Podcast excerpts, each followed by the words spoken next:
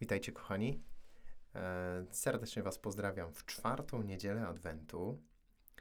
E, kolejna niedziela tego dobrego czasu czuwania, modlitwy, skupienia. E, dzień też, który Pan Bóg nam daje na złapanie trochę siły, na złapanie trochę oddechu, żebyśmy też odpoczęli. Może właśnie przed świętami, przed jakimiś tam wielkimi przedsięwzięciami świątecznymi, warto trochę oddychnąć, warto trochę odpocząć. Może spędzić więcej czasu z y, przyjaciółmi, z rodziną, może wspólnie obejrzeć mecz, może rzeczywiście przejść się gdzieś po tym śniegu, póki jeszcze jest, tak żebyśmy się nie zakatowali przygotowaniami, bo nie o to chodzi. Chodzi o to, żeby święta przeżyć, a nie przetrwać.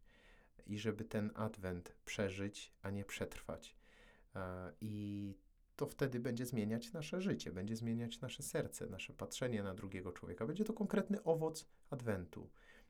Więcej, owoc, który Panu Bogu będzie się podobać, bo Pan Bóg nie dał nam Adwentu po to, żebyśmy my e, stali się doskonali, żebyśmy my sobie coś udowodnili, żebym ja teraz mógł sobie usiąść w święta nad wielkim kawałkiem sernika i pomyśleć sobie, ale mam silną wolę.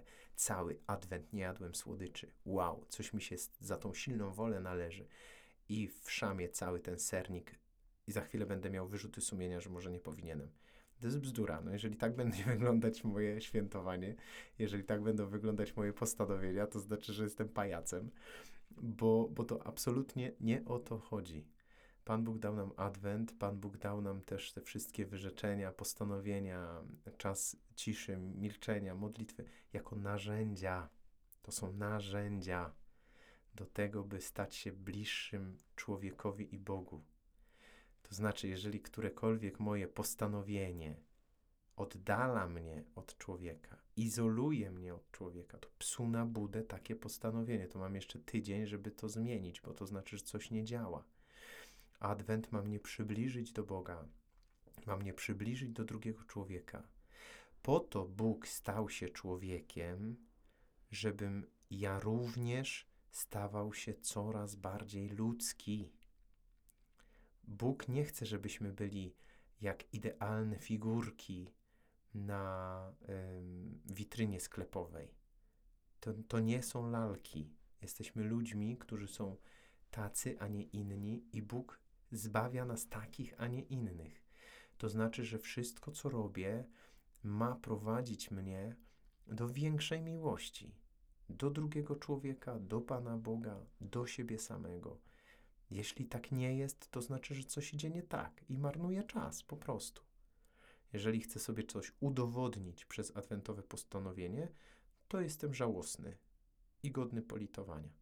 No ale mogę tak przetrwać adwent i mówię, usiądę sobie nad sernikiem i na koniec świąt pomyślę sobie, a się obżarłem.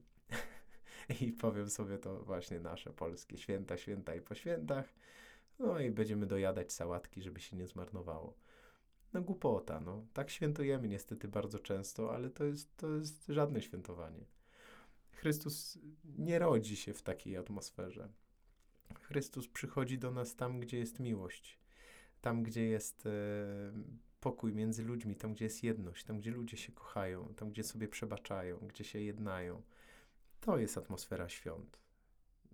Wcale nie ta suto zastawiona, wcale nie ta bogato obdarowana, wcale nie ta pięknie ozdobiona. No po to się Jezus urodził w, w grocie między zwierzętami, żebyśmy zrozumieli, że nie w pięknej choince leży recepta na dobre święta, no a mi tak po swojemu, nie? Tak, tak, wiem, wiem, jasne, jasne i dalej do przodu. Krój, krój, bo sałatka sama się nie zrobi. Kochani, dzisiaj w tą niedzielę Pan Bóg daje nam bardzo piękną Ewangelię, która mówi o zwiastowaniu, ale wcale nie Matce Bożej. Posłuchajcie. Z Ewangelii Mateusza. Z narodzeniem Jezusa Chrystusa było tak. Po zaślubinach matki jego Maryi z Józefem, wpierw nim zamieszkali razem, znalazła się brzemienną za sprawą Ducha Świętego.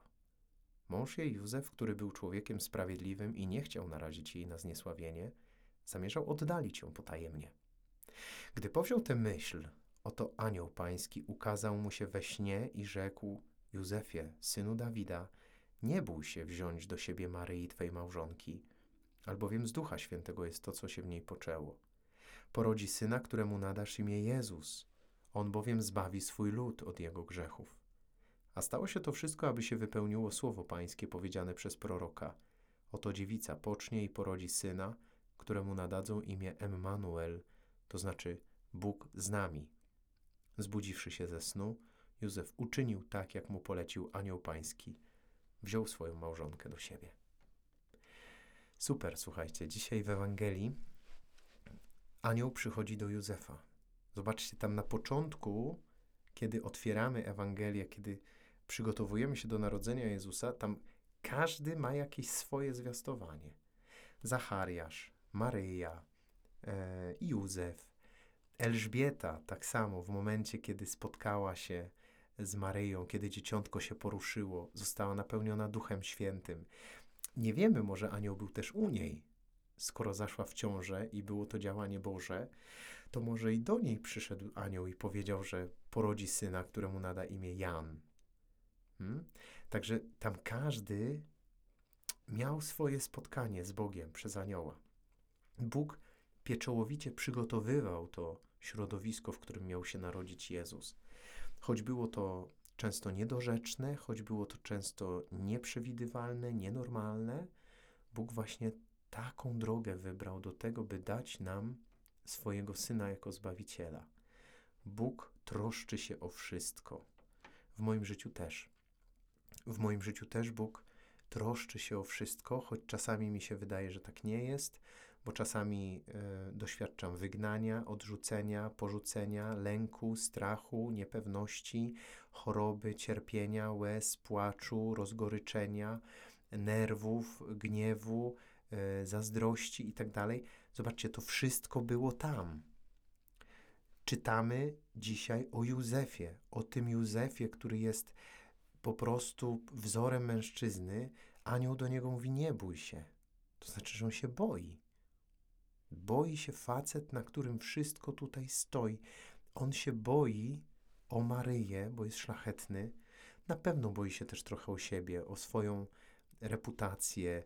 No ma narzeczoną, młodziutką, piękną dziewczynę i ona mu zachodzi w ciąży, zanim się e, ohajtali.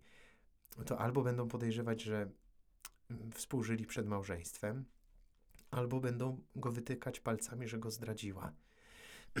no to jest sytuacja bardzo trudna i Józef był facetem z krwi i kości na bank, myślał w ten sposób. Żebyśmy go trochę nie ucukierkowali za bardzo, bo, bo to jest ze szkodą tylko. Jeżeli ktoś zrobi z Józefa teraz idealnego mężczyznę, który tylko trzyma Jezuska na swoich ramionach, no słabo. Facet, cieśla, pracownik, robotnik, znał robotę konkretną. To był normalny facet i Bogu dzięki. Takich facetów też dzisiaj potrzebujemy, normalnych, w kościele również. I ten Józef, który się boi, zasypia i po, pojawia się anioł, który mówi: Nie bój się, wszystko jest ok, Bóg to zaplanował, to z Ducha Świętego jest to, co ci e, Maryja przyniosła. I wiecie, to też nie musiało być tak, że on od razu powiedział: Ok, super, niech tak będzie. Też mógł się obudzić rano i pomyśleć sobie: Nie, no ja zwariowałem. Po prostu jeszcze mi się anioł przyśnił, po moja wyobraźnia płata mi figle i teraz próbuję na siłę usprawiedliwić Maryję. Mógł tak pomyśleć, ale wierzył, że to wszystko jest prawda. Tu wiara odegrała ogromną rolę.